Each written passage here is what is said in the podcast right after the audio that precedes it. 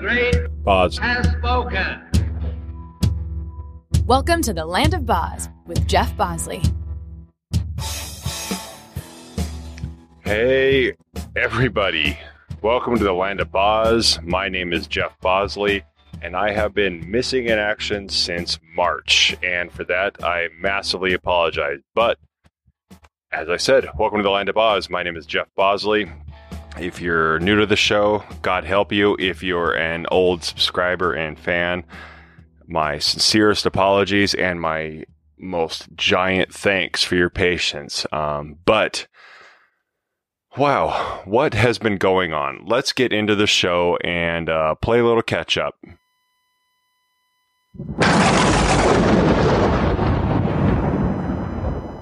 All right, so what have I been up to?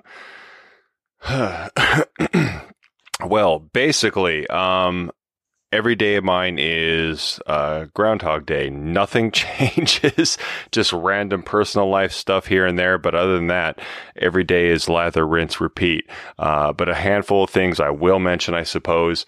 Um, one of the things I've been obviously working on extensively is living, eating, and breathing everything to do with Jack Reacher. That includes training, that includes studying. I've been going to acting classes. I've been going to the Lee Strasberg um, studio uh, or the Lee Strasberg Film and uh, Theater Conservatory, studying there. Um, I've been doing anything and everything possible. I've been going to the SAG AFTRA uh, Conservatory, studying and taking classes there. Um, I've been training in the gym. I've been reading the books, um, living, eating, and breathing that. And a thing I touch on and tease a lot is a little bit of a Jack Reacher movie that might be released. That thing is kicking my ass. I won't lie. Um, and then I'll get on get into this later in man chat, man stuff. Um, the Dodge, the Ram took a crap on me, and so that's been life encompassing as far as finances. Boo hoo. But one thing I want to talk about is um, I, a handful of projects. Um, they're ba- they're fear based, basically. They're fear based projects. Uh, one of which I'm doing with my best, one of my closest friends in Los Angeles. Um, Allison Freed, uh, and it is uh, if you've seen the movie A Star Is Born with um, Bradley Cooper and uh, Lady Gaga, um, there's a song they perform, and it's it, it was I was on the Grammys I think, and they've sung it together. I still don't know how uh, Bradley Cooper's wife. Um, doesn't get a little bit jealous because it is quite a duet. Uh, but in the spirit of fear, um, I'm going to have an uh, uh, a producer uh, help me kind of design a cover of that, and it's going to be based on my skills, which are minimal, and then I'm going to train to sing that with Allison. Um, and Allison is an astonishing musician. Uh, but for those of you who don't know what it is, um, here's a little taste of that song.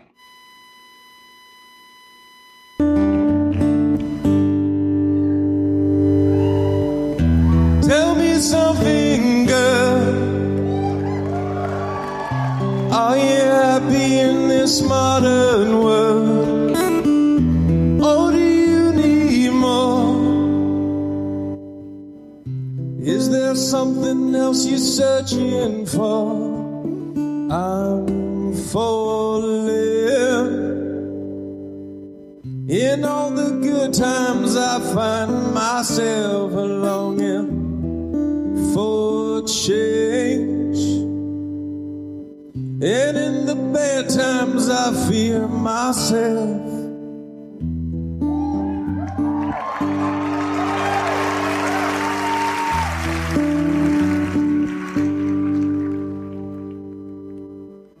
Tell me something, boy. All right, you kind of get the gist. Uh, but basically, I'll be singing the Bradley Cooper part, obviously, and uh, but yeah, it's going to be a cover. It's not going to be just kind of a rehash of that. So um, that's getting worked on. I'm going to start taking singing lessons, and why? Because I just want to do something scary. And look, I don't care. Yeah, I'm a Green Beret. I, am an actor. I like artsy fartsy stuff. Uh, but every Green Beret I know, or a lot of military people I know, still at the end of the day, it's weird. It's it. They find um, solace in art, um, whether it's a Green Beret crafting a, a new with their own personal weapon, or you know, tons of military people are getting into woodwork and they create these amazing um, uh, um, like um, wooden flags and these huge, amazing art works of art. And so I figured I'd tap into this, uh, do something terrifying because singing is bordering on a phobia for me. So it's just one of those things. Uh, I thought I'd do something to scare the crap out of me. And other than that, um, I had a birthday. I'm not going to tell you what day it was, and um, handful of other stuff. Um, a huge thing going on with Jack Reacher. Um, it'll be in the description in the show. Uh, America's Supply Co. They have they have really come through with T-shirts and hats, and they're flying off the shelves, so to speak. So uh, check those out. It'll be in the description below. below but America Supply Company, um, you can buy Bosley for Reacher T-shirts and hats. Um, there, I've seen them everywhere from Ireland to Scotland. Um, it's absolutely ridiculous, but um, that's the short of it. I can't think of anything else going on. But um, let's get uh, moving into um, the rest of the show.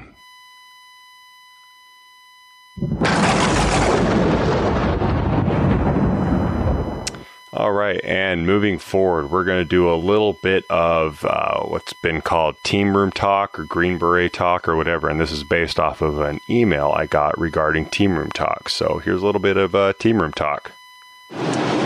Those green berets, they're real badasses. You scared, motherfucker? Well, you should be, because the green berets gonna kick your big ass. I ate green berets for breakfast. And right now, I'm very hungry. I can't believe this macho bullshit. so today's team room talk um, this was an email i received um, regarding specifically team room talk.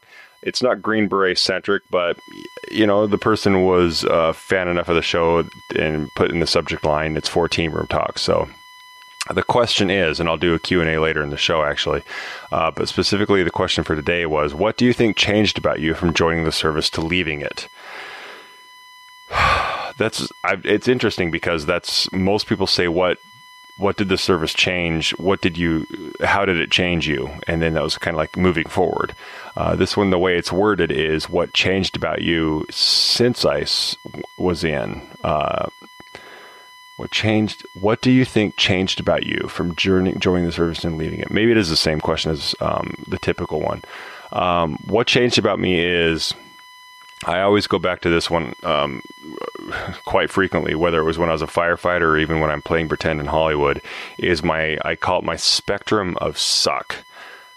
The things that suck don't suck as much. Um, you know what I consider miserable and painful and hard to do. That spectrum has widened significantly. Um, you know, so and I mean no disrespect to any actors out there, uh, but when I hear actors pissing and moaning about you know their feet are being sore uh, as they stand on set playing pretend all day, I remember during the Q course, specifically during selection, which for those of you who don't know, that's the Green Beret tryouts.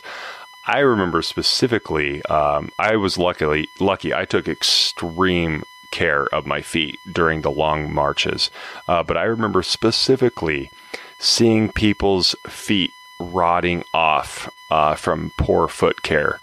Um, and uh, jungle rot, basically. Um, and I remember after one of our significant, actually the final unknown distance march, where they literally, it was like the movie Soldier with Kurt Russell, where they just pointed and said, "Start walking," and you started marching with you know 75 to 100 pound rucksack, and just started walking until they said stop. Uh, you, I remember watching sunrises and sunsets during the course of that march. And afterwards, the amount of micro fractures or actual fractures in all of our legs and shins and feet, uh, people could barely walk. It was like they had been hobbled, like uh, um, James Caan in Misery. Um, we literally, and I hate that word being used or bastardized in today's society, but we literally could barely walk. You could see you could see the Green Beret wannabes marching around this camp. Uh, who had just finished this march. Uh, we could barely walk. We were shuffling along, doing everything possible. So, with that being said, and it's not putting myself on a pedestal or being elitist, uh, life experience dictates what you consider hard and not hard.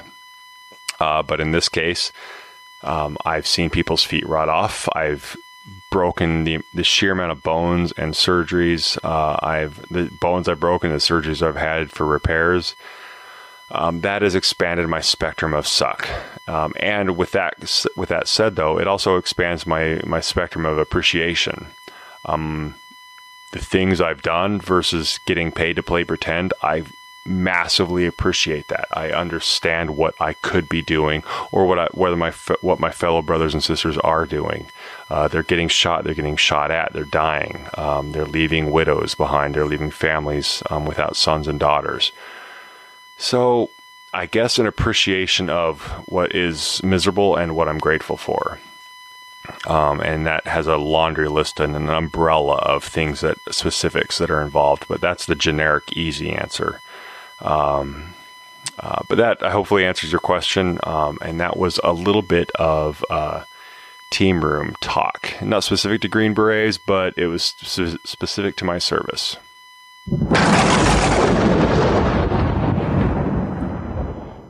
All right, and moving on. Uh, it's been a while, and for those of you who are new to the show or just kind of forgot since it's been so long, speaking of forgetting, I forgot how to run the soundboard. I forgot how to set my volume levels. So, God willing, this actually sounds good on your uh, iPhone or whatever you're using, using to listen to the podcast. Um, uh, but for those of you who do listen, uh, this is today in history, and there are actually teachers that take this to their class and talk about it. So I almost have this creepy responsibility now. But uh, let's talk uh, today in history.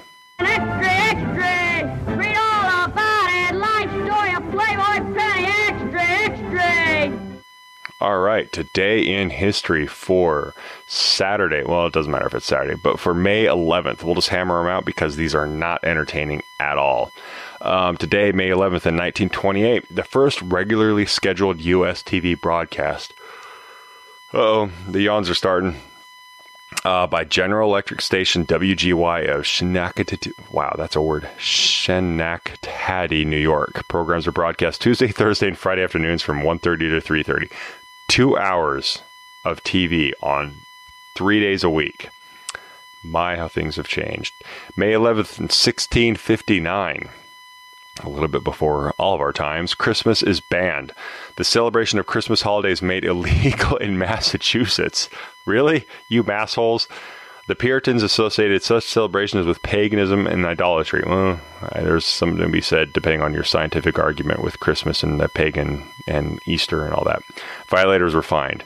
Yeah, this remained in effect until 1681. 1560. Geez, 20 plus years. Well done, Boston.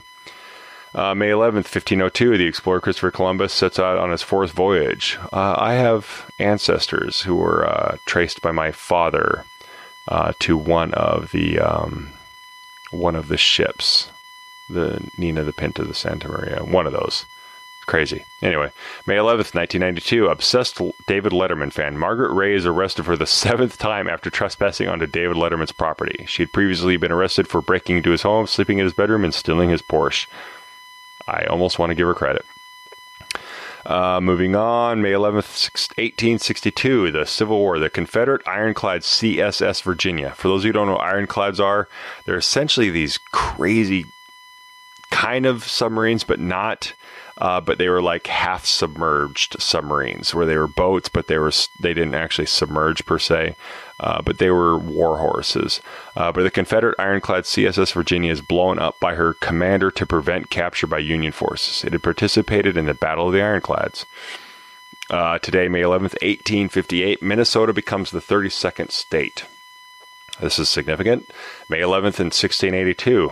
Ironically, kind of in the scroll not too shortly after Boston lifted its Christmas ban. Um, religious freedom. Massachusetts, ironically, more massholes, repeals its law requiring capital punishment for Quakers re-entering the tan- territory after after banishment. A lot of stuff going on in Massachusetts. Uh, moving on. I don't know who that is. Oh, let's keep count. Yawn number one. I don't know who that is. Don't know who that is. Don't know who that is. Don't know who that is. Don't know who that is. Don't know who that is. Don't know who that is. Basically, this show's more for me than you. Sorry.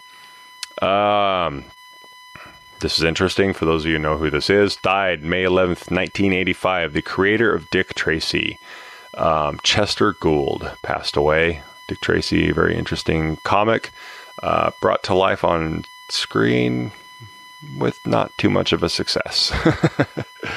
um, and moving on, today, this is the only one that probably is universally appreciated today, uh, May 11th, 1981. This gentleman unfortunately passed away.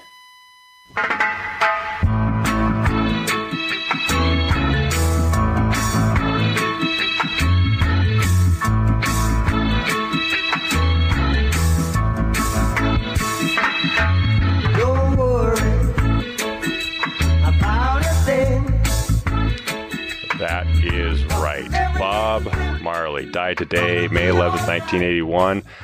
Born 1945. Um, not, I'm personally not a huge Bob Marley fan, not because it's weird. In today's society, it's there's this weird.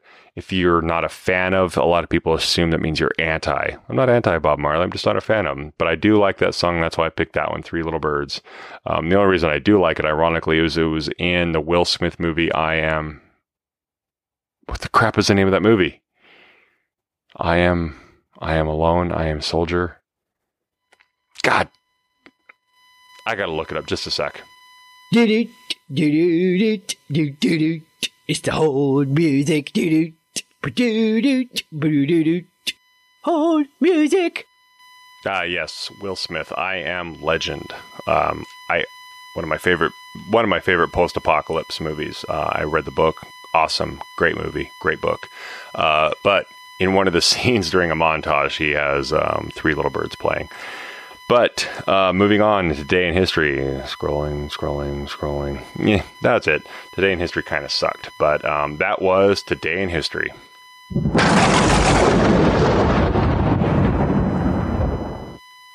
And moving on, this shit show is continuing. We now have my uh, unofficial yet official co-host Scott back. What's up, buddy? Right when you took a drink.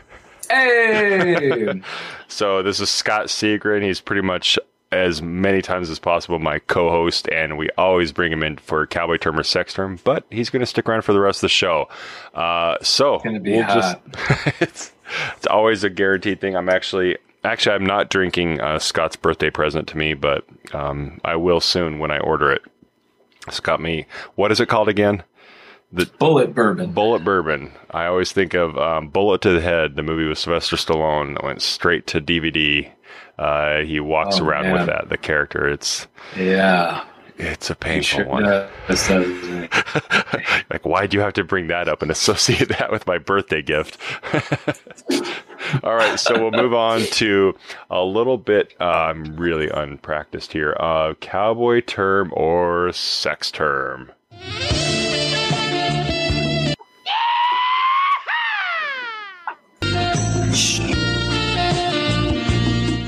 All right, that's going to require some stuff. hard good stuff. limiter editing in after in, in post production. Um, cowboy term or sex term? For those of you who don't know or since forgotten, since I haven't done a show in like 50 days, um, basically I give Scott a term. And then he's got to guess if it's a cowboy term or sex term. And before I answer him, he then has to back up that guess with his theoretical definition. And so the fun is if it's an innocuous, innocent cowboy term and he chooses a sex term, he then goes down this deep, deprived rabbit hole of sex term definitions, thus exposing us, the audience, to the darkness of his sexual mind. Well, that was a you very good uh, description. I'm we proud of that. Gotta, we all gotta show uh, show a little weird now and again, I guess. So, Let Uh, your, and let your freak you- flag fly, right? Let your let your freak if flag Scott, fly. um, depending on no matter what Tongue Scott twister. says, if he gets it, if if it is a cowboy term, you will hear. And if it is a sex term, you will hear. I'm bringing sexy back. And if you know what that's from, you're automatically cooler in my book because Duke Nukem and Quake were things of landline competitions in my dorm in college. Were those called, they're called land landlines? LAN parties. LAN, parties, yeah. What a bunch of nerds. Hong Hall. Shout out to Pacific- Nerd! exactly. Shout out to Pacific Lutheran University. Did just asked for it. All right, so we'll do three. And Scott has chosen the letter J for today's categories of cowboy terms or sex terms. Bring on the jobs. Oh, it's so fun to me. Okay, cowboy term or sex term, cowboy term or sex term number one. Jag. J A G.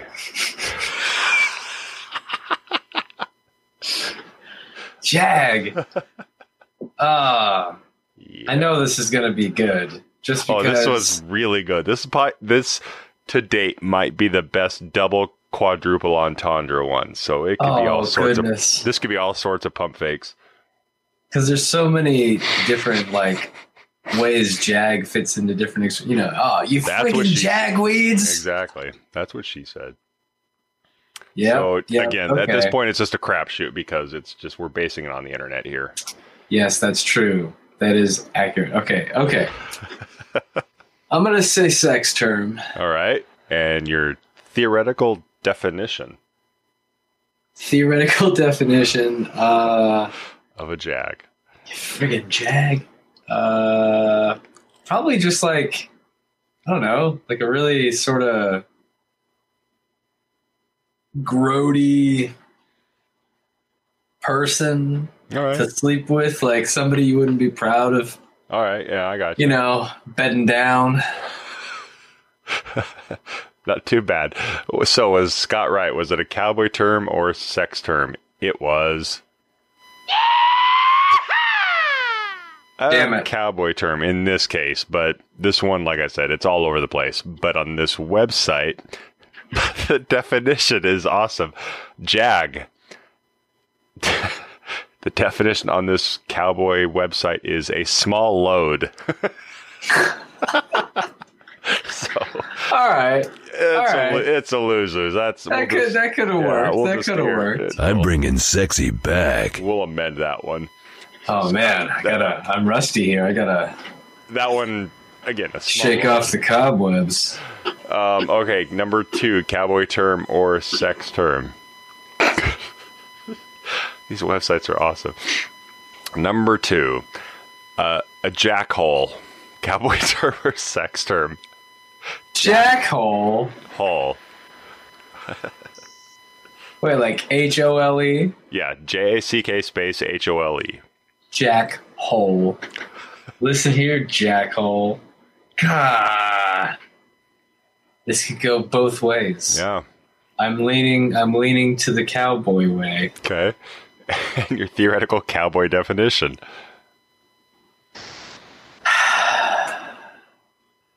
My theoretical cowboy definition is like, you know, you call somebody a jackass, but instead of a jackass, you want to call them an asshole. So it's like the best of both worlds, maybe a All right. jackhole. And you don't really say ass, so it's not technically a swear. I don't know. No. It sucks because you're like half right. God, you're like you're the hybrid of answers today. Technically, it's a sex term, I'm bringing sexy back. but Damn. your definition redeems yourself because the answer is jackhole, an idiot who is an hybrid of a jackass and an asshole. So you were right. So you've kind of neutralized yourself. You're like one and one, and you're. I don't even know what the if you're winning right now at this point. We'll just go. We'll just make this one be the win. The win of them all. Um, number three. Well, you know, that's that's how it's gonna happen, I guess.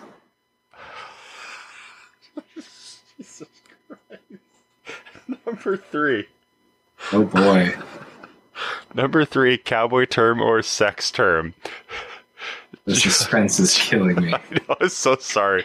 Joy juice. J O Y J U I C E. Joy juice. Well, I mean, come on. Like feel like it's pretty obvious. Or is it? I could see it having two potential definitions that could straddle either line.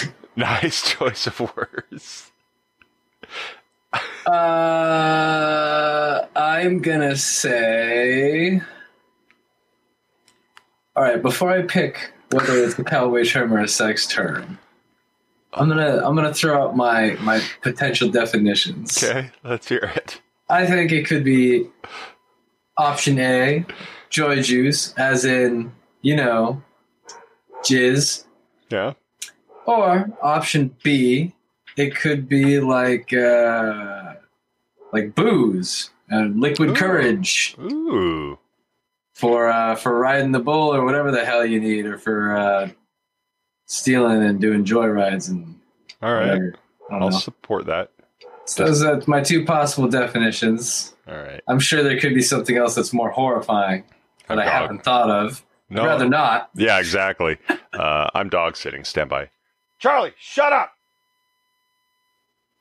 That's what a soundboard is for. All right, number three, joy juice. So, did you pick a category? You gave Uh, me definitions. I have to decide on one because I, I those are my definitions. Yeah. I have to decide. I'm gonna go sex term. All right, Scott says sex term, and according to these nebulous websites, was he right? I'm bringing sexy back. Bam Oh, for the win. Oh, because the other two all canceled right. each other out. They were too nebulous. Joy juice hyphen natural female lubrication.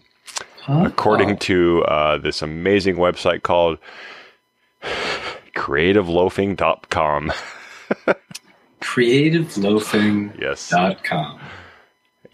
Brought to you If by. you'd like to sponsor this podcast, Exactly. Loafing, We're giving them a lot of foot traffic. All right, so that was a little bit of cowboy term or sex term. I heard that. All right, and moving on. Uh, this is some people like it for some weird reason. A little bit of I have been trying to be a little bit more optimistic and positive and all that. Sometimes bullcrap, and I journal some stuff daily, and it helps some people. So this is today's Jeff's journal. Ah, it's peaceful. All right.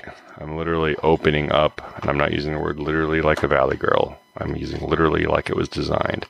I'm opening up this journal every morning. I wake up and I write down things, trying to be positive and embrace that stuff people talk about as far as manifesting and all that crap. Uh, but for today, Saturday, May 11th, I do three categories. I try to make myself aware of what I'm grateful for.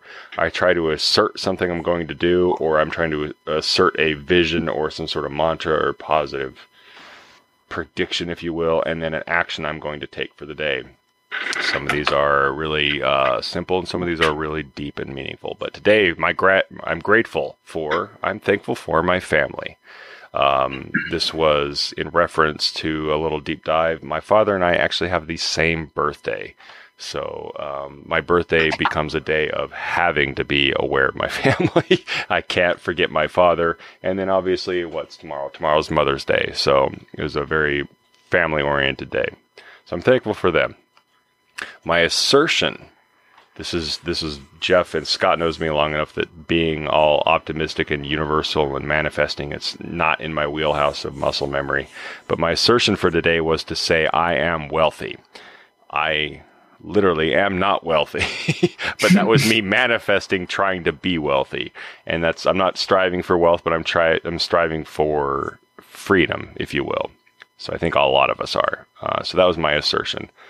And my action today, uh, things I want to actually physically do, is um, I want to be disciplined with my schedule as far as working on a very specific regimented day of like uh, this time I'm going to take Izzy for a walk, this time I'm going to go work out, etc., etc. So for those of you that get something out of that, swell. If you don't and you struggle like me to that secret universal manifesting stuff, God help us all because it kicks my ass too. So that was today's Just Journal. All right.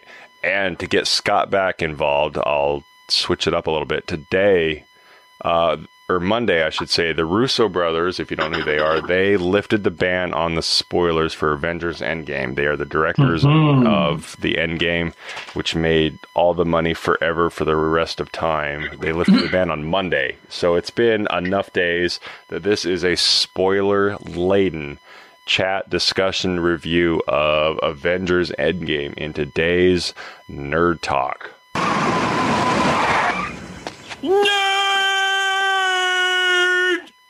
All right. Yeehaw. Avengers Endgame. Scott, when did you see it? Oh, I saw it like the uh I saw one of the Thursday night before shows. Oh, what? yeah, I got hooked up. A buddy of mine, he called me right before I got off work, and uh, he had an extra ticket to this premiere event for uh, one of the early shows, like the seven o'clock shows, basically. But I guess his company just rented out a theater. Damn, bro. So I got to go see it, and they paid for our, our drinks and our food. It was a whole experience. It was Do I know said buddy? Say what now? Do I know said buddy? Uh, you might have met him actually. Not in a Mike butthurt way, I'm just curious. Maybe once or twice. Oh, I probably should have not thrown his name out there. I guess. I didn't hear it, so it worked out. I'll make sure. But yeah, I didn't hear it. Um, I was just gonna say my buddy Mike. Okay. That's all I'll say. all right. That's awesome. Holy sh! Wow. Um, Yeah, it was cool. It was really Were you gonna go to an opening or a pre-opening? I really hadn't planned on it. Like I wanted to see it. I just Yeah. hadn't planned on going opening night or anything like that. And was uh, it so? Since you got to see it in a, no- uh, I guess you could say a non-civilian setting, was it like as fanatical as probably? Oh, absolutely. Oh, okay. Everybody lost their damn minds. All right. Well, I saw it because all the theaters are open. I don't know if this is a normal thing or I'm just not aware of it. Excuse me, but a lot of the screens and theaters in LA, um, again, Scott and I both live in Los Angeles, so we get a little bit spoiled when it comes to stuff like this or availability of stuff like this. True. I saw it at 7 a.m. My show is at 7 a.m. I, in 40 now one years, didn't know 7 a.m. movies existed in theaters. So I think, unless Scott can correct me, this what that's for only big movies like this where they need the openings. I think so. Yeah. I think it's like only that, or if there's a specific like movie that they're trying to do like early morning matinees to get people into the theater. Because I remember like AMC used to do that, where they have like seven and eight a.m., nine a.m. showings of different movies, so they could get families in early. Oh yeah, yeah, yeah. yeah. So I saw it. it wasn't very fanatical. Like I was the only one wearing my Avengers hoodie. Shout out to Abby. Thank you for that, by the way. Uh, and I looked like a. I sh- I drove my Harley, so I looked like a bearded motorcycle club Sons of Anarchy guy. Took off my leathers, and I'm wearing my Avengers hoodie. So I definitely looked like a creep. Um, went along. Nah, you look like a fan. But I was the only one. Nobody else was fanned out. I was I was kind of depre- disappointed. Um, so Scott went to this amazing, cool free drink opening. I went to a traditional theater experience. I think it was like what day did it open? It was like a Thursday. Friday. Okay. Uh, it was Friday the 26th, but I got to see it like Thursday at 7 Okay, so I think I saw it Saturday at seven a.m. Um, Yeah. So it, I was it was dead, and even though the place said it was sold out, like on Fandango, tons of seats were open. People Um, probably just didn't go. Yeah, for sure. They probably were like, "Screw this 7 a.m. stuff." And I, It's too You know what, to early. be- I changed my mind. to be honest, Scott, I don't know about you. Like 7 a.m. Even though I do the 2 a.m. wake up thing, I don't like it. It was kind of nice to go to a movie at 7 a.m. It was calm. Yeah, I went and got imagine. coffee. I might actually make a habit of it, and I might drag your ass to it. To be honest, it I, you very know, nice. I would be down because I tell you what, at this point, I'm almost on the same schedule you are. Yeah, I'm sorry. so it was that, and uh, so I'll just well, I'll just kind of go phase by phase. This is trivial, but it's kind of applicable to a three-hour freaking movie. Did you get food and drink? I did. Did you get an intermission? I heard some theaters are doing intermissions. No, no intermission. See, I did not do food and drink because of I knew there was no intermission. There was no way in hell I was going to leave for a bathroom break. Yeah, I, t- I uh, we I peed like right toward the beginning, like right right after the uh, you know, well, fuck it, we're doing the spoiler so Oh, right, yeah, right spoiler. after they chopped off Thanos' head. Oh wait, you left in the movie to pee? I had I just I had to. I Yeah. had too many drinks before. That wasn't allowed. Yeah, that was and not. I was like, you know what? option. If I'm gonna go, now is probably the best time. Yeah, a spike So- and then a lull. Yeah, I like took off real quick, and then I came back, and my buddy was like, "Okay, here's what you missed," and he Oh, like Jesus. beat by beated it really fast, and then I was Yeah. like, "All right, great," and he goes, "Okay, I'm gonna go to the bathroom now." Like, "All right." Did you see it more than once? oh, um, yes, How many times? I've seen it a good number of times. Less than five?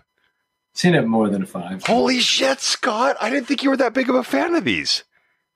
Uh, well, Just circumstantial. Circumstantially, look, look. All right, every single Marvel movie that's ever come out, I've never been like, "Oh, I gotta see it." Uh, oh, see, this is that for me. but I am a fan of Marvel and the Marvel universe. Well, and yeah. there are Marvel movies that I've always enjoyed. Like Yeah. I loved the first Iron Man. I Yes. loved it. I was really excited about it. Uh, but there's been so many movies and not all of them have been good. And I Oh, will no. fight everybody on ones they think are good that are not good. Thor: The Dark World, not the that best. was terrible. that is pan. That is like universally panned as being Ugh. horrible. So wow, I film. more than five. Like I, Scott, you've I I thought I knew you. I've seen it in enough times. I, Wow, I might go in the had morning to just to feel better about myself. I had to make sure that I, I definitely liked it. I'm not fucking around. I'm actually going to open up my uh, Fandango on my phone to remind myself to see if there's another 7 a.m. showing in the morning. I'd go again. Really? We'll- Yeah. We'll talk offline. All right. So uh, Scott's seen it a lot. I've only seen it once. Um, so I'm trying to think of this how to host this phase by phase. Did you know any spoilers before you went in? Well, you couldn't have. You saw it the earliest of early. Uh, I didn't know any like spoilers going in. I didn't know anything about the movie other than stuff I had already like kind of heard or read ahead of time.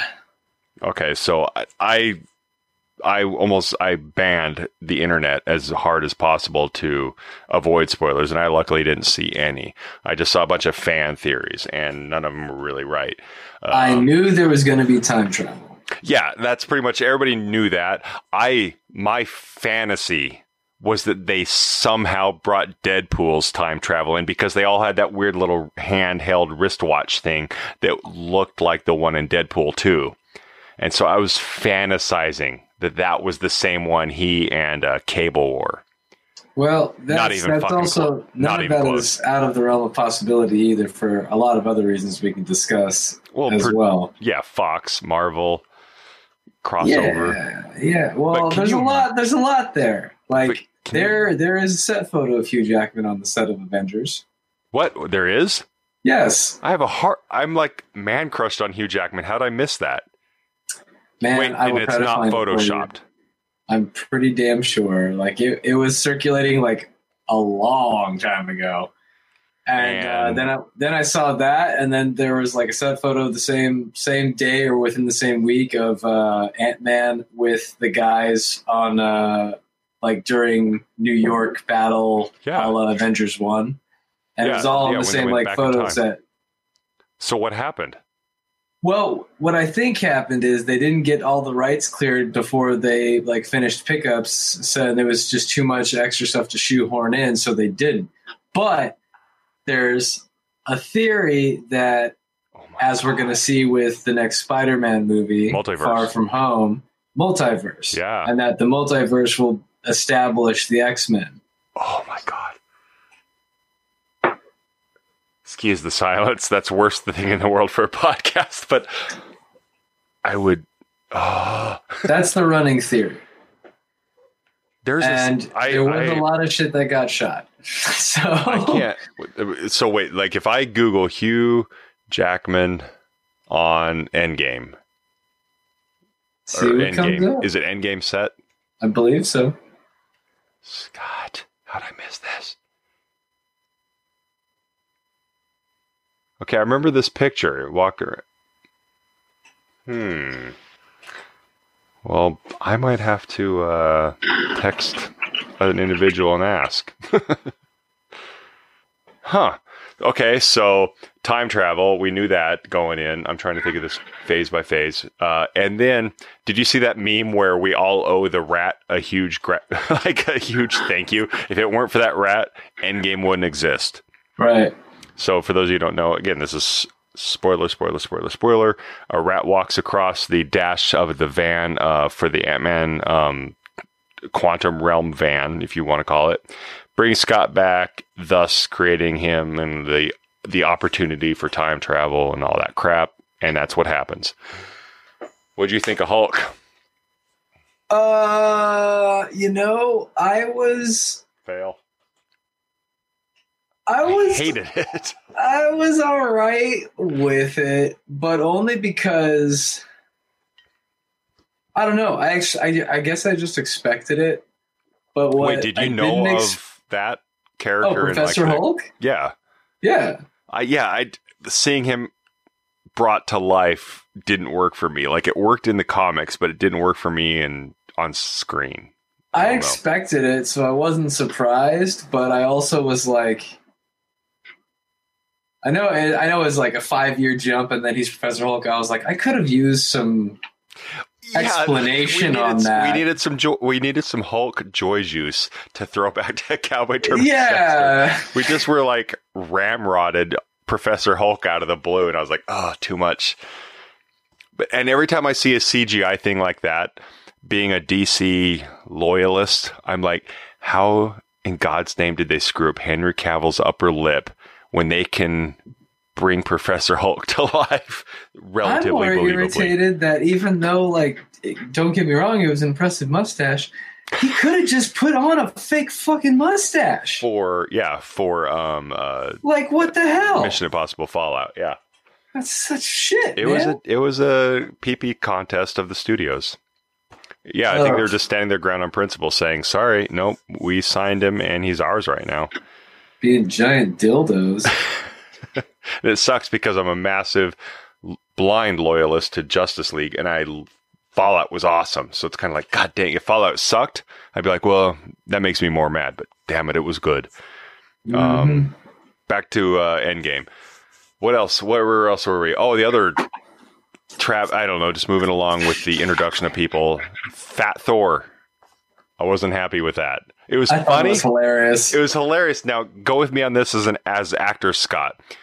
So if you're working on a project long enough, you get kind of not necessarily numb to it, but you get numb to it and kind of start fucking with it and playing with it and having fun with it. But to the loyal fan who hasn't, because if you think about a movie you've worked on, like a movie takes a year to shoot. So they are so numb to this character and they've been doing it over 10 years where we just get glimpses of 90 minute to 3 hour movies every other year or so.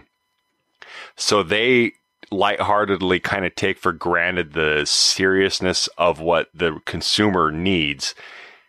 So do you see what I'm saying? Like like let me think of like a theater play or theater performance. The last run of a theater performance, you do a lot of stuff that the audience might not necessarily appreciate, but it's more fun for the actor because you've lived this character so long on stage live that it's fun for you, it's fun for other actors because this thing is you're numb to it. But the audience hasn't experienced the same saturation of that character, so it loses the humor for them receiving it. So that's how I took it. Like I the fat Thor thing took me out. Not to be completely artsy fartsy, but it took me out. Like I I found the humor in it, but it took me out of I did need Thor Ragnarok amongst mid game or uh, end game. Mm. That's my theory because I think he- the overall thing I, I I still love the end game. All this being said, the thing I think they missed the they missed on was the this was the one time for Marvel to show weakness in like they opened with Jer with Hawkeye losing his family. I was tearing up two seconds into Endgame. I'm like, not now. I got three hours. I can't be tearing up this soon. But like, okay, I was like showing like they're like showing the weakness and showing on the continuation of um, Infinity War, showing that I don't want to say PTSD. That's horseshit. I hate PTSD. People are using that for Endgame. It's a comic book movie, but showing the humanity and the weakness of superheroes. They showed it with the the Steve Rogers leading the uh, the counseling group. They showed it with Hawkeye losing his family, and then I wasn't ready for comic relief. It seemed too opposite. Like it was, See- it was, it was like this comic relief rape right in the middle of travesty. Oh man, see, you totally, you gotta, you should watch the movie again. Okay, you should that- reconsider. That's where it could be different. Is I haven't seen it thirteen times like you. arguably Thor's story is one of the saddest stories in the in the entire damn movie. Yeah, and they showed that in in uh, Infinity War, where he's crying about his his mother, his sister, his father, his his brother has killed tried to kill him multiple times.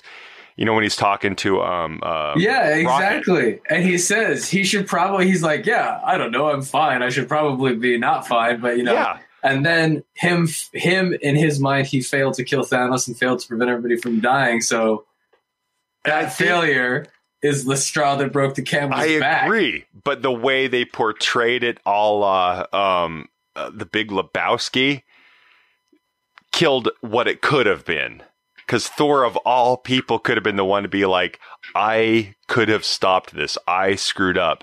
I didn't." This isn't Jeff being like, "Oh, Mister Fitness Thor needs to be ripped and whatever."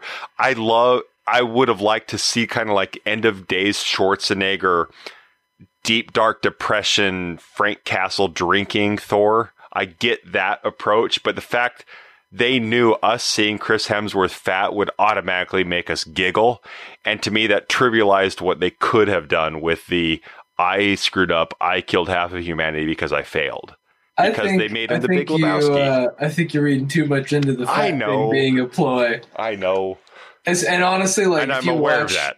if you watch all the Thor movies, even the stupid Dark World bullshit, you, if you watch all three of those movies, to Ragnarok, and like Infinity oh, War, Oh, I did the whole watch every Marvel movie in Right. the right order prior to seeing Endgame. right? But now I'm saying if you were to watch like Thor one, and then Thor's two and three, and then Endgame, Massive evolution of the character. Yes, exactly. But it's not what I'm saying is it wouldn't be surprising. Like him going the Lebowski way isn't surprising. The first movie, you watch him like gorge himself when he's like just being like, I'm a champion, and he's like eating fucking everything and like drowning in multiple beers and things. Scott, of all people, could okay. I'll watch it again. I'm it's, looking. It's uh, actually one of the most complete character arcs, and everybody's just like mad because oh, we're mad because Thor's not ripped. And no, that's not it. And no, that's not it. It's because it was it was it was it was like a nod to the audience that of all the Avengers, everybody knows from social media Chris Hemsworth in real life is a Greek god. And that was like the last thing they needed to do because if they this is I'm, I know I'm getting way hung up on this, but like take all of the performance and just put him in long sleeve t-shirts and all that, like not fat Thor, just wasted Thor. And the performance and everything he, ch- all of his hmm. actor choices and all that artsy fartsy stuff would have mattered. But because we took actor Chris Hemsworth, Greek god on earth, and put a fat suit on him, it distracted me from what could have been. I completely. I'm gonna watch it. I'm looking at Fandango right now. I think the earliest showing's nine. Oh, they might have seven morning ones. Those are fun. But I'm gonna. I'll go to again tomorrow, and I'll. I'll I agree. Thor of all people. And okay, now that'll bring up my next point. We'll move on. What about your thought about a bunch of the fans saying this just pandered to all the fan needs? One of the theories is, and I have a fa- you need to follow this guy. If I haven't done it, I'll do it while we're talking. Um, this gentleman, his name's Keith. He's uh, uh, Indian, and his name is technically Karan, K A R E N. Americans pronounce it Karen, but it's Karan. Um, he has a fan page called the Nice Cast.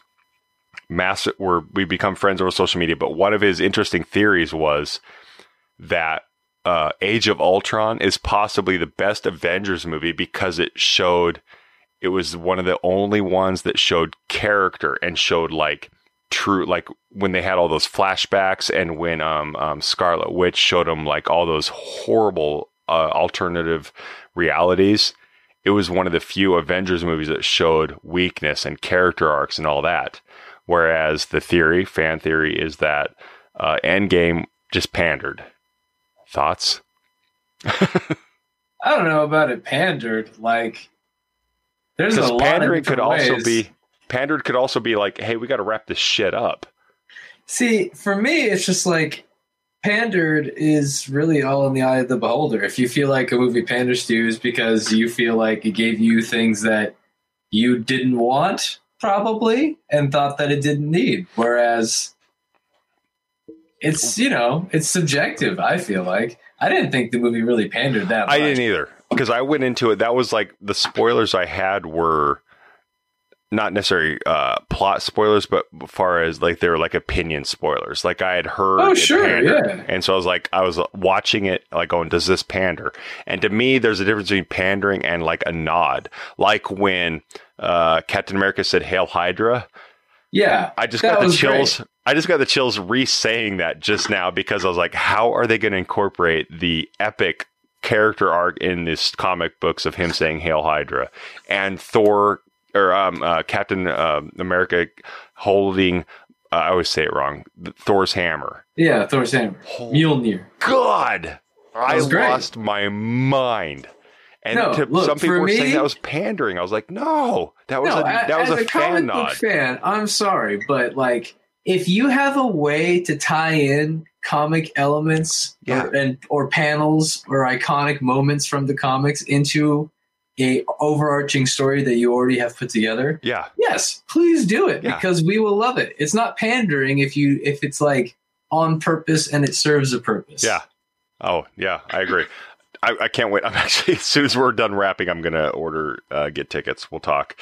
Um, um hell uh the um the one thing in that movie that i was just like surprised by the most was mostly that uh they did kill thanos at the beginning of the the movie I was oh like, yeah. oh damn this is dick dope. around.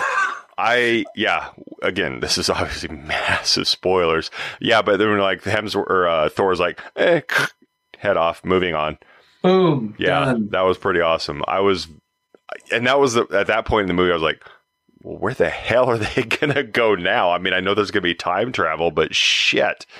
Um, uh, what Some else good are stuff. what are the other big bumper topics? Um, I was. This is interesting because I know Brie Larson shot this before she shot uh, Captain Mar Captain Marvel.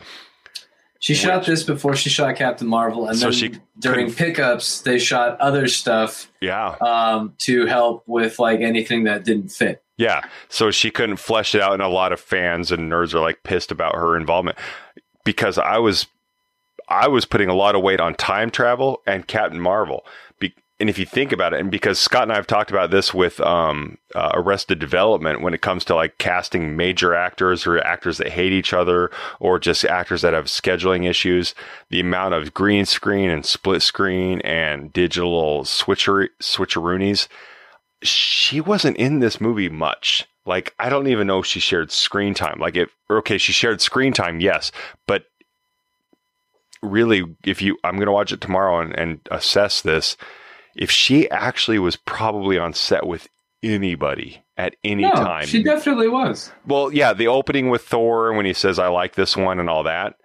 But after that, when she goes off and says, I have other plans to deal with, it's interesting because the Marvel, whether they meant to or not, put a lot of weight on Mar- Captain Marvel's involvement in defeating Thanos because Oh, she just kind of disappeared.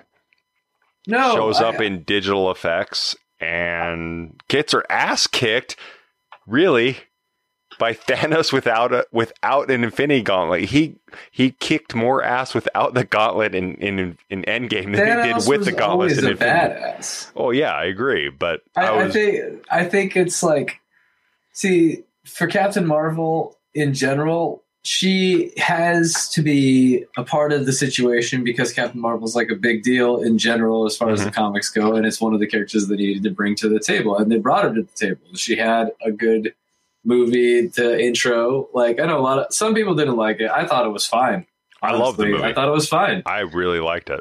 And uh But outside of that, like this is Endgame, and this the Endgame has always been about the Avengers, and not just the Avengers, but like the original Avengers. So it Yeah. couldn't be Captain Marvel that like saves the day. Good point. I vow. Yeah, I stand corrected. Good point.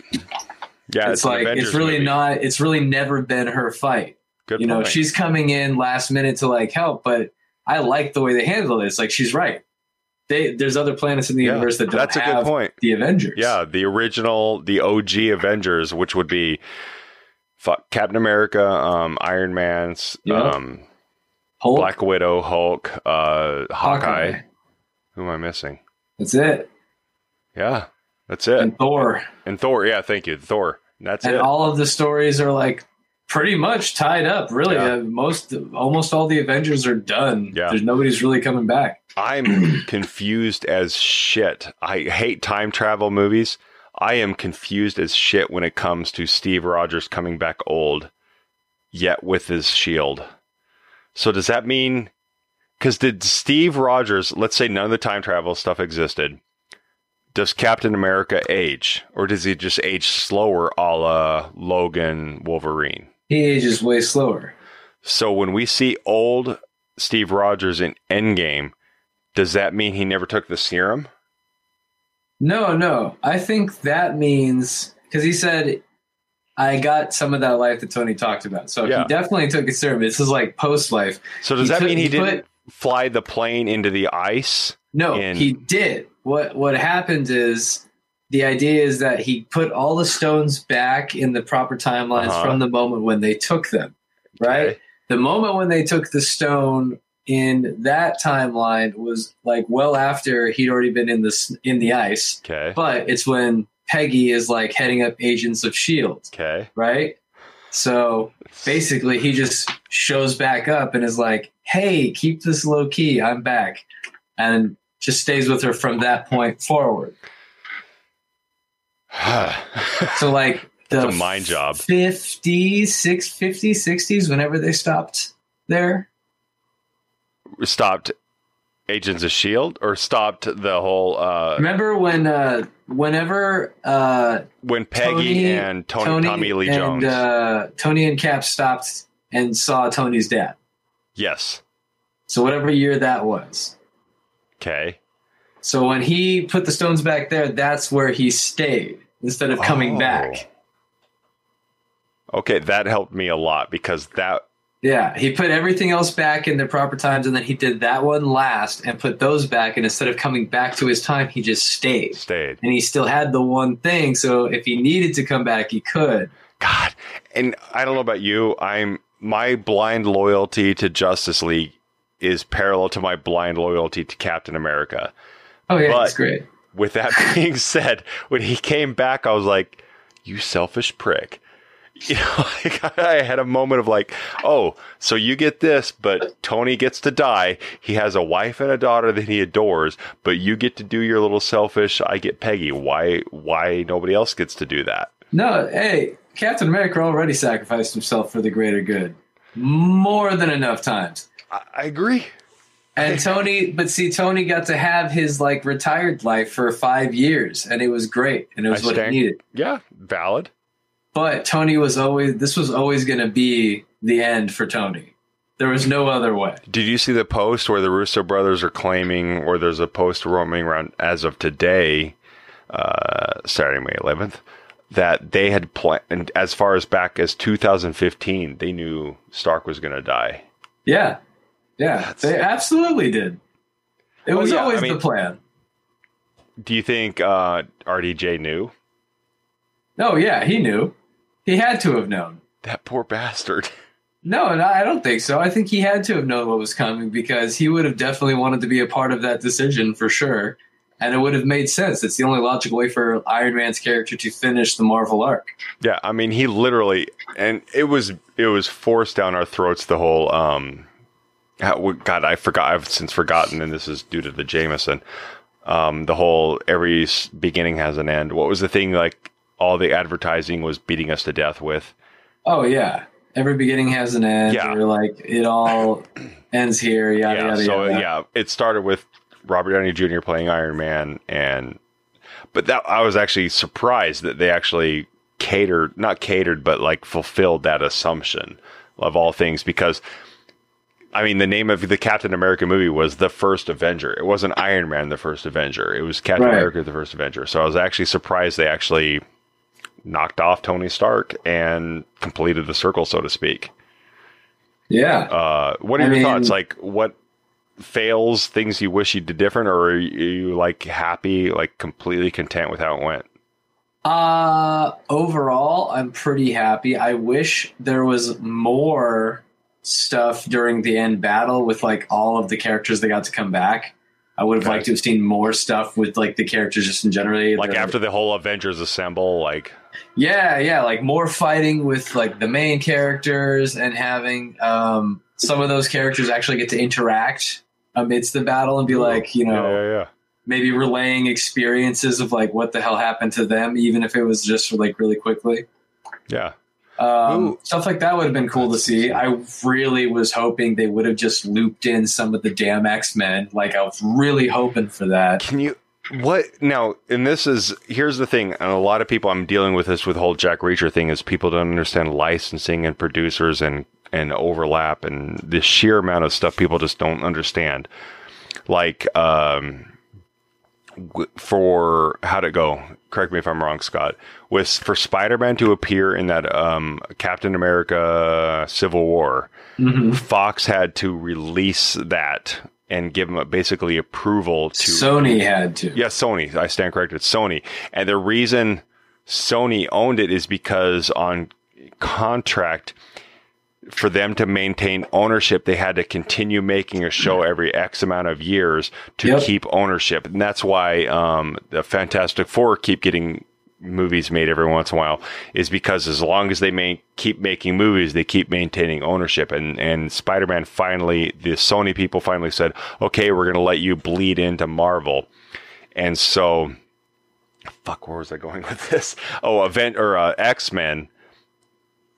How, with everything Ryan Reynolds has done with Deadpool, with everything, how, how can they have not amended X Men into like if you saw Wolverine for a fraction of a second, I would have probably killed myself and just called it good because life could not get any better if I saw Wolverine running when uh, Captain America said Avengers Assemble.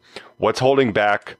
What is it? Is it Fox at that point keeping X Men from crossing over into Marvel? Probably because they still do have like their new run of X Men movies that are coming that are supposed to be better. I don't know. I'll see how this next one is. I guess Wait, But, uh, what next one are you talking about? Scar or um, the Dark Phoenix. yeah.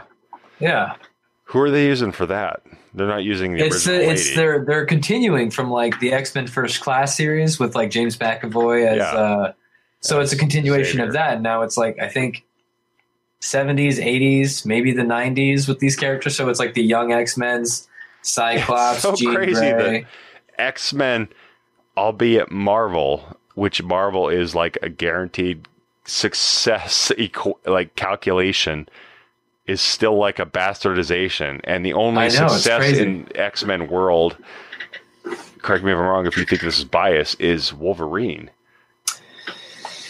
Yeah, I mean, currently, and they Or they need to like get their they need to get their shit together and make it happen already. Because come on, man, come on. I just watched. uh, I just rewatched Deadpool one and two, and it's this just seems like a no no brainer to bring in these characters, albeit whether it's a multiverse or whatever. Like they own. They're they're. It's not like they're trying to bring in.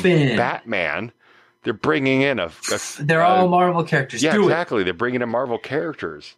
And while you're at it, put Blade in there. He belongs in there. That's a whole nother conversation. The original, correct me if I'm wrong, Scott.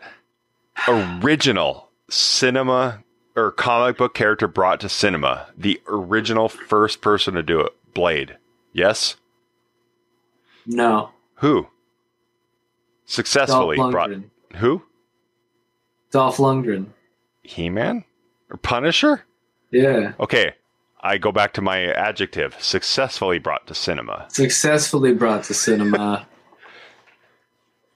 Attempted, yes, Dolph Lundgren playing Punisher. Okay, But- from Marvel because we although we can't include DC in this if that's the case. Okay, now who are you talking about with DC? Ton of those. I mean, that could be Michael Keaton Batman. Superman, Batman. Wait, which Superman? Because like, yeah, Even the early Supermans were successful. There was four of them. Yeah, but if you, yeah, fuck, that's a good point. Because as a DC fan, yeah, like, yeah, because like the Christopher Reeves Superman were like one-offs, like they were like there and done. You didn't like fulfill. You didn't feel like a universal. We're gonna create a universe with these guys. No, it was But- the Superman, the Christopher Reeve Superman were its own thing, obviously, but they were successful because it Yeah. was a four movie Very true. franchise with Yeah, continuing characters. but I think, and like a lot of nerd forums and all that are like giving Blade, like Blade was a big one because it was one of like the more hardcore properties. Yeah, and it was one of the more hardcore, one of the ones that more honored the character more than anything, and it honored the character so much to the point that g- generic audiences, non-comic book fans, didn't fully realize. They're like, "Oh, that was a comic book. We just thought that you pulled that out of your ass." Yeah, Blade was And great. ironically, okay, so who has Ryan Reynolds played? To just go on a side tangent, he's played Cap or uh, uh, Green Lantern. Green DC. Lantern, Is that DC? Yeah, DC. R.I.P. and he's gone. Is R.I.P. a comic? No, I said Green Lantern, R.I.P. Oh, I was thinking of um, what was the movie he played? Where it was called? Wasn't it called R.I.P. Where they like arrested um he and uh, who was the character? Oh, You know what I'm talking about? Like I know they what you're talking about. dead I people. forgot that and they got made. Yeah, I think everybody does. Did. I liked it to be honest with you. Oh, Uh, but yeah, he played Green Lantern, so DC switched over to Marvel as Deadpool and um, Wolverine as a Yeah. failed Deadpool, resurrected Deadpool as a Marvel Yeah. character. So props to that guy. he was also in Blade Trinity. Blade, yeah, that's what I was saying is Blade Trinity, and that's Marvel. So he was originally Marvel before he went to DC, before he went back to Marvel. God damn, Scott, we got to get in these damn comic book movies. I know. I mean, it's you just got to find the right character fit. Yeah. You know. So I mean, uh, hell, Zachary Levi got the Shazam dude. Apparently, I haven't seen that. I heard it was good. But I need to see that actually, to be honest with you. Um, and as a, again, a DC blind loyalist, and by when I say blind loyalist, that's like I'm also the guy that goes to the Expendables movies and enjoys them, knowing they're complete shit. so, oh yeah, it's yeah, an action fest of yeah. just slapdash It's an action nonsense. jackoffery, but I've heard. What's uh, the biggest explosion we can make happen here? but I've heard uh, uh, Shazam is actually redemptive in the DC world. Quite frankly, I have heard this also. I mean, it's got Mark Shit, Strong as the bad that. guy, and he's a good actor. So I mean, I I'll hope watch that tomorrow. Um, have you seen it? I haven't. You I have not. to. Um, without getting too descriptive, uh, it's an individual I can text and congratulate, and he's a nice guy. Like it sucks, like or it's good, but it's like, ah, he's a nice guy and appreciates it. Maybe we'll go to Shazam tomorrow. What time's your shoot tomorrow? Uh, it starts at eight a.m. Oh hell no! Yeah, I'm going alone, buddy. Yeah, yeah, yeah. But yeah, no, that looks good. Maybe we'll do that next as a Shazam review. Um, and for those who don't know, the whole disaster is Shazam was originally called Captain Marvel. Their license, correct me if I'm wrong, their licensing expired, and Marvel optioned it as Captain Marvel, took over the name, not the character of Captain Marvel. DC took its sweet ass time and brought it back and said, "Oh shit, we can't call it Captain Marvel anymore because Marvel took over Captain Marvel. Uh, we'll call it Shazam." yeah. So that's where much. all the discrepancy between or- the original, original, original Captain Marvel was actually Shazam. That sounds about right. Yeah. But they dilly dallied. Uh, there was zero like uh, traffic, so to speak, on their comic books. So they just kind of let it die. And Marvel, being the geniuses even back in the 40s they are, snatched it up real quick and, and applied it to their, their female heroine. Um, yeah, I need to see that actually. Uh, so, Endgame. If we were to do a five star system, what would you say? Four and a half out of five.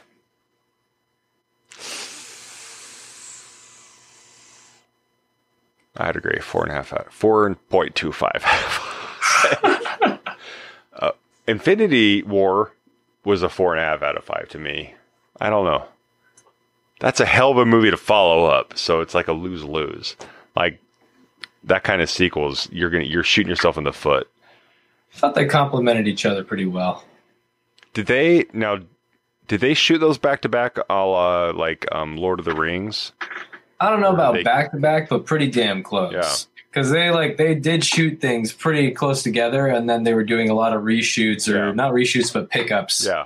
slash reshoots earlier this year. And I got to give them credit. It's funny when they did the press tour, they only did the people that the generic audience knew survived. So the whole uh, junkets were uh, Robert Downey Jr., Thor, um, Captain America. It was Yeah. really thin. They didn't like, and they didn't like. To their credit, I'm a massive fan of behind the scenes and all this. Stuff. Oh, I love that. Yeah. yeah, that was really impressive. Um, I love that they like some of the cast they just could not tell certain details, so they were just telling them a bunch of like bullshit details. Have you seen all this stuff? Like, to be brutally gross, like every morning I'll open up Facebook. Well, let me put the order in the right order. I'll sit on the toilet, open up Facebook, and now there's that whole new watch feature where Yeah. it'll just be videos, and it learn it's it's creepy. Um, um, uh, what is it? In, what is it in uh, Terminator? What's the overwhelming computer? Oh, Skynet. Skynet. Skynet learns the, all the algorithms of all the shit you watch, and inevitably, I'll sit down and it's always Marvel stuff, and it always like has this watching of of uh, Tom Holland and Mark Ruffalo screwing up all the stuff they shouldn't say. Yeah. and it's brilliant. Watching Tom Holland try not to give away spoilers is one of my most favorite videos ever. Well, that's why, like, uh, I don't know if you saw, he thought he showed up to the day of the funeral shoot, and he shows up and everybody's dressed in black, and he was just like, he was told it was a wedding, so he's like walking around, he's like, uh, "Hey, where's where's Robert at?" Mm. And everybody was like, That's awesome. He okay. "Don't worry about it." He and to be like this is actor Jeff and Scott Jeff. Like in this jaded world of unappreciation of Hol- like when you're in Hollywood and making bajillions of dollars, he and I don't know. Would you say Hemsworth and Evans like they seem like genuinely just like holy cr- and Levi uh, Zachary Levi they just seem like genuinely like holy crap I'm down to earth and normal yet I am a god amongst men when it comes to finances and and cinema history. Yeah, they seem like they're pretty. They're pretty like down to earth and probably very humble people. Yeah. And I'm impressed. in this, I've gone like on these weird deep dives when it comes to like Holland um, pitching himself for Spider Man, a la the whole Jack Reacher pitch, when he would send him like videos of him doing gymnastics and completely forcing himself down Marvel's throat, saying, I am the perfect Spider Man. And Right. it's pretty cool, like to see a kid. I mean, he's a kid. I think he's been nailing it. He needs to stop like spoiling details for people, but I think he's otherwise nailing it. Yeah. He's, I, he's just excited, which Yeah. is great. Which is kind of cool and endearing Yeah. because he's so goddamn excited. It's cute. He's not it's jaded. very, it's very endearing. You're like, Yeah. oh, yeah, exactly. Oh, little fella. Well, it's kind of like Cuba Gooding Jr. when he won the Oscar. Uh, was it? Did he win the Oscar for Jerry Maguire as Best Supporting? Oh, maybe. He lost his shit for that. Like he lost his mind, and it was kind of nice to see somebody go like fully appreciate. Wow, this is what I do. Versus like this whole like simple. I don't know. I I, I dig it, and I'm I'm I'm I'm I'm hard up on watching him and Gyllenhaal doing the whole press tour for Homecoming because Yeah. it's, it's it, like you said, it's endearing and it's cute. Um, so four and a half, four and two quarters, or four and three quarter, four and one quarter stars out of five. What's next for Marvel? Like I know, like their whole they're online talking about the next um, what do they call it? Not chapter, Phase. phase. Yeah, Is that their multiverse thing? You think? Where because I know in the comics, um, uh, what's his butt does take up become Captain America. Yeah. Um, what's his name? It's blanked. Hawkeye or not Hawkeye? Falcon. Falcon. I know that's an arc within the comics. And now that they opened up, let's see. spoiler in in uh, Here Spider-Man: Homecoming, the- the multiverse allows them to change everything. Actors playing the characters, it allows them to justify any decision being made. It's true. It's crazy. Here is what's coming up for phase four. Uh yeah.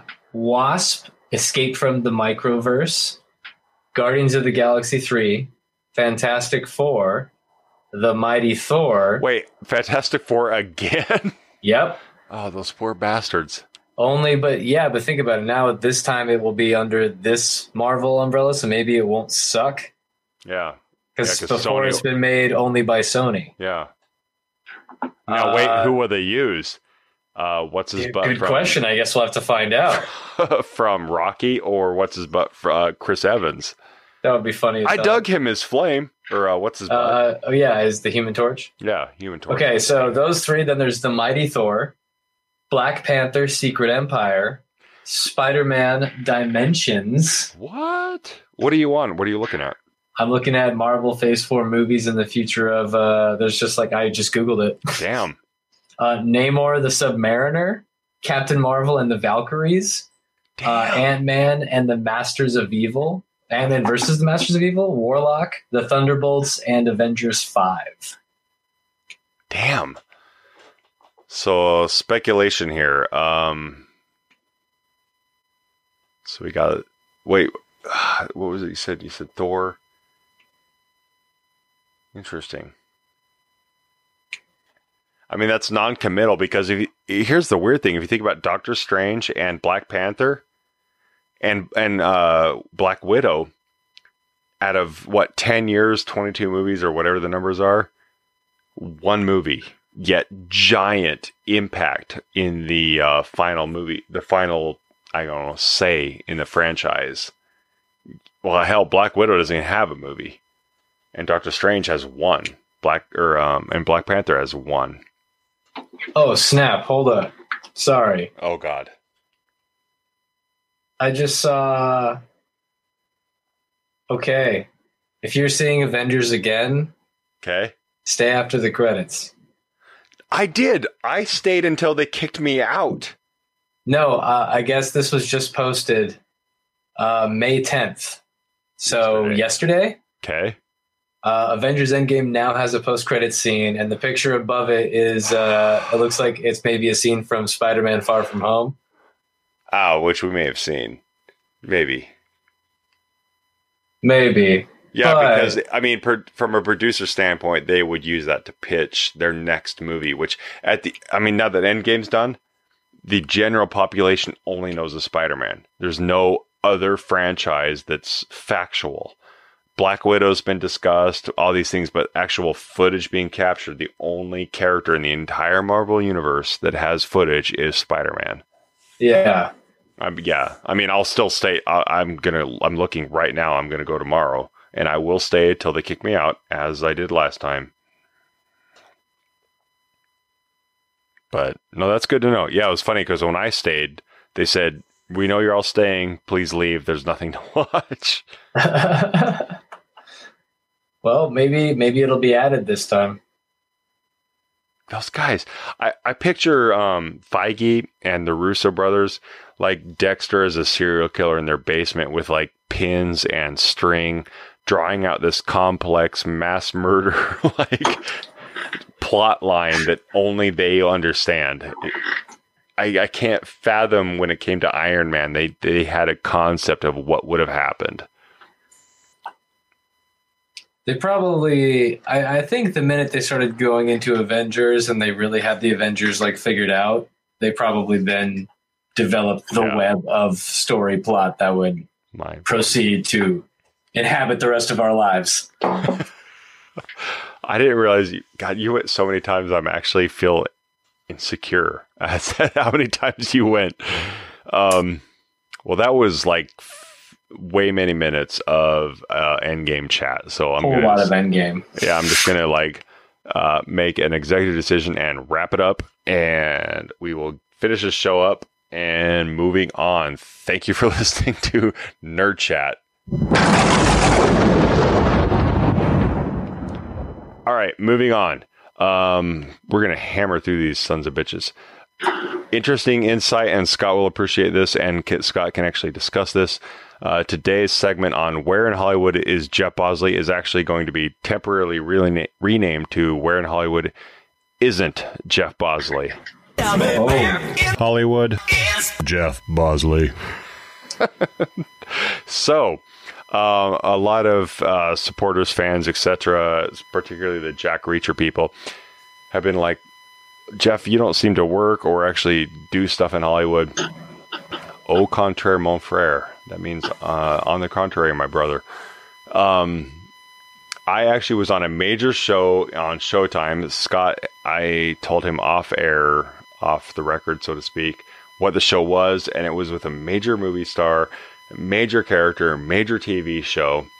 Uh, we were doing what's called um, the camera rehearsal, um, and that's Scott. You're always welcome to chime in and correct me if I'm wrong. Mhm, Camera rehearsal is essentially we're gonna they're gonna let the actors do what they feel is right, and the camera's gonna kind of see what the cameramen, the camera operators are going to see what the actors are doing, and plan accordingly as far as lenses and movements, focus, Right. focus, etc. Myself and Thandie Newton were like doing our scene, and I'm a giant. She is not. The other character in the show is not a giant. And they recast me on the spot and had a P- PA, uh, uh, production assistant, take my character, put him in. Ouch. Yeah. And that's, I'm not knocking production assistants. Um, many of us have done some form of that to pay the bills. But obviously, they probably aren't out to a life and career of movies and wealth and fame or whatever you have. Yeah. Um, so yeah, it was a little bit of an artistic actor kick in the balls. Uh, so where I am not is in this major Showtime movie opposite of Thandie Newton and um, Is it Showtime or HBO? Showtime? Isn't it Showtime? I think it's HBO. Uh, stand by. It's the whole music. Hold music. Sound clip was faster than I was ready for. Um, Do-do, do-do, do-do, oh, you're right. HBO. HBO. corrected.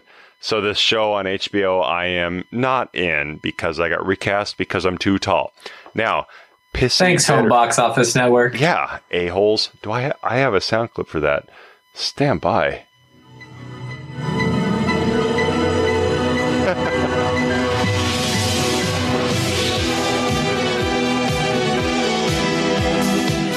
Going to give you credit because you cut me from the movie or for the TV show. but uh, bitter actor Jeff Boohoo, a PA, was recast and played me opposite of Sandy Newton in this major TV show, uh, rounding on three seasons now. Anthony Hopkins is in, etc., cetera, et cetera. Scott will uh, probably agree to this. Uh, from a producer standpoint and filmmaker standpoint, having a giant guy that's not necessarily famous opposite of famous people who are not going to be asked to stand on boxes to fit in the frame, from a producer and cinematographer standpoint, completely makes sense because to get us both in the same frame, Short Girl is going to have a giant amount of space above her dome oh, to Oh, yeah. fit me in the shot. And it looks like shit. Oh well, I guess you won't get to hang out on East Globe. East Earth. Um, so yeah, from a cinematography point standpoint, yeah, it looked like crap, but it also was a little bit a bit of butt hurt.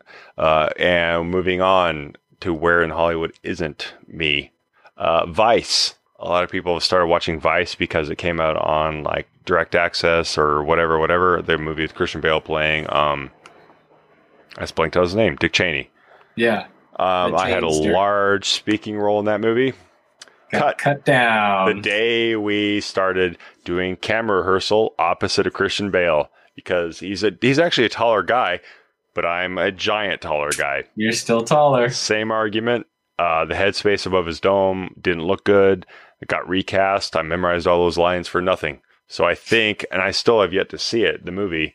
Uh, I think I have like one speaking line, and you can see me on camera with Christian Bale, but that's where I'm not. Uh, you'll see me as the Jon Hamm doppelganger, clean shaved, hair slicked, uh, uh, Secret Service guy. Thirdly, where you will not see me. This is very depressing.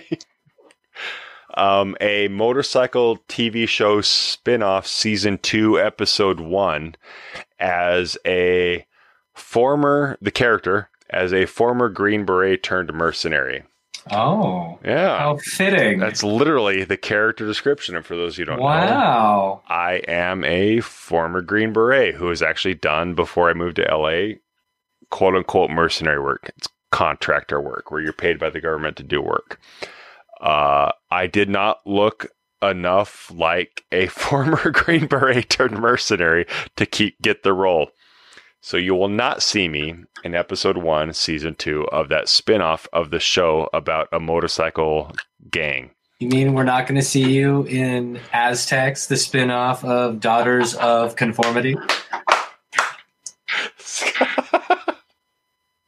that might be Daughters of Conformity.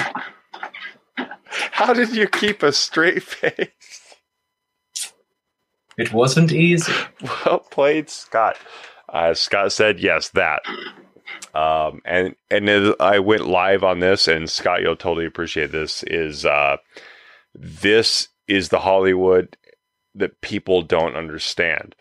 Is this was a major character, but it was just enough of a sub major character that it had to be less than the major character I was a sidekick to Hmm. and sidekick or um and major character that I was a sidekick to was not a giant blue-eyed muscular tattooed guy. So I could not he could not have a sidekick that overshadowed him. Right. Nature of the beast, it's just it's I, I get as a producer, I get it. I fine, but it freaking sucks. That's just the nature of the beast. Is and I was I don't know if Scott. It's I don't watch my friends stuff either, but Scott's probably didn't watch my live. But a lot of people don't like. Well, Jeff, hey, just go to Vikings and get on the TV show Vikings. It's not how it works. It's not that easy. Scott has friends and family that say the same things. I'm sure, like, "Hey, you should be on this Oh. show." Like, I tell Scott, and even though I know the business, I'm like, "Hey, you should be uh, on Modern Family. What make it happen?" It doesn't work like that. I This- almost was. Yeah, I know. That's why I use that as an example. This to date is the most perfect example of how Los Angeles Hollywood film television works. This was the most perfect audition I ever had. Um, I won the room. Uh, Scott knows what that means, but for those of you who don't know, what it means it means you won over everybody in the room: the director, the producer, the casting associate, the casting assistant, the casting director. I won the room. Um, the performance was perfect. Everything, everything, everything was perfect.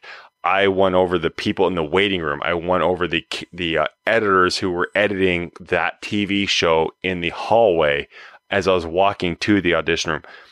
There was no other area in this audition I could have done more perfect. And I'm not patting myself on the back. I'm painting a picture. And this is Scott hasn't heard this either. I was leaving the audition. Uh, they knew I was a former Green Beret. The audition went great. Um, they commended me, et cetera, et cetera. I was leaving the audition, walked down the hall, calling it a day, getting ready to head to my truck. The casting director actually came out of the audition room, worked her way around the boardroom table, went through the double doors, walked past the editing bays, caught me in the hallway. So it's a lot of work for a casting director to do for a major TV show, FX. Yeah, yeah, they don't do that. Yeah. Patted me on the shoulder. Turned I turned around and I was like, Hey, blank. Sorry, did I leave something in the room or I just assumed I'd effed up. She goes, That was perfect. And as Scott knows, and anybody in the industry doesn't know, casting directors, you'd never, ever, ever, ever, ever, ever, ever know how you did. You just Yeah, got the role. Yeah. It's it's really ambiguous. Yeah. You know, like you, you leave the room going, hopefully that was good. Yeah. And the only way you know you didn't get the job is when you watch the TV show and somebody else is acting the role you auditioned for. They don't Yep. call you and say, sorry, thanks, moving on. And so, using the word literally as it was designed back in the day, literally 100%, 10 out of 10 scenarios of that audition were 100% perfect. And I still didn't get the role. And that's Hollywood to its core. Um, it, I was the only assumptions is that the person one up above me, so to speak, was I couldn't overshadow height, blue eye, whatever it was. But that only shows that I had everything under my control and everything went perfect. And I still didn't get the job. So Yeah. welcome to Scott and I's world. It is tough. Yeah, and then factor tough. in a bad day, a bad performance, a casting director that hates you. I mean, factor in all the other stuff that typically is the norm. Like this, this the scenario I just described is not the norm. Like nothing ever goes that perfect. That was an anomaly, and I'm not Yeah. patting myself on the back. That was a fluke. Even when I called my manager, she goes, "That never happens." I was like, "I know." So, uh, a TV show I'm not in.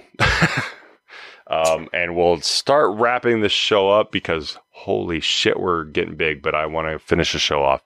Uh, unless Scott has any input, I know you have to go soon.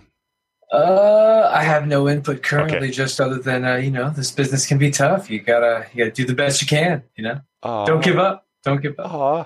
So that was Where in Hollywood Am I Not? All right, and lastly, uh, because people have been following me on whatever social media, uh, this is just cause because some people chime in like, well, Jeff is just a pretty boy actor doing a bunch of pretty boy uh, hair densifying, making himself look pretty in Hollywood things. Believe it or not, I still have testicles and I am a man. so to fulfill that stereotype, and I'm not saying genders are uh, unequal, but playing to that audience, we are going to do a segment on a little bit of man stuff.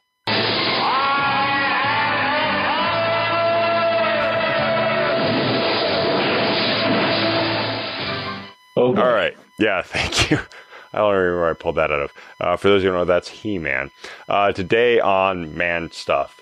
Um, I won't get too deep into it, but one thing everybody needs to pay attention to suspensions on your car. This is something I learned over the week, and I worked in a tire and suspension store in high school and in college. That's how I paid my bills and paid my tuition in college. Um, that's how I paid for whatever. Uh, Les Schwab tires, the Rocky Mountains. Um, one thing, a lot of us, when it comes to your car, whether when it breaks, when something breaks, it's blatantly obvious. But when something wears out, especially when it comes to suspension and tires, be aware that stuff eases into braking, so you're actually not fully aware it breaks. So there's a thing um, on my big dumb Idaho truck, my Dodge Ram. I had mud tires, and what happens on those is the tread can do what's called cupping, where every other lug is which those big tread things on your truck are wears down unevenly. So it creates one's high, one's low, one's high, one's low. And so when you get to highway speeds, your vehicle literally hops because those big rubber tread on treads on your tires are uneven because your alignment's out, your suspension's out. There's a handful of things, thus making your vehicle shake. But because it doesn't happen overnight, like if something just straight up breaks, you get used to it and it eases into your tolerance. And so for nearly a year now, I just kind of eased into it and took it for granted. And I finally took it to a shop I trust, and they're like, "Your shocks are gone, your springs are gone, your tires are what, like I said, are what's called cupped."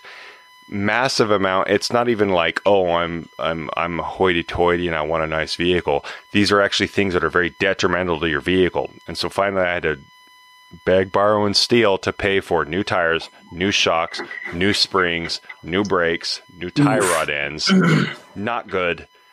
And this, the flip side of it is, even though all those damages work subtly work into your life, the second you get it fixed and you drive out of the parking lot, you realize, holy God, what have I been doing for the last year and a half with all this damaged stuff? Because it feels like even though I have a big dumb Idaho monster truck, it feels like a Cadillac now because I've been going so long with four busted shocks, four busted springs, broken tie rod ends, which is the front of your suspension, and I've had cupped tread on all my tires for nearly a year and a half now.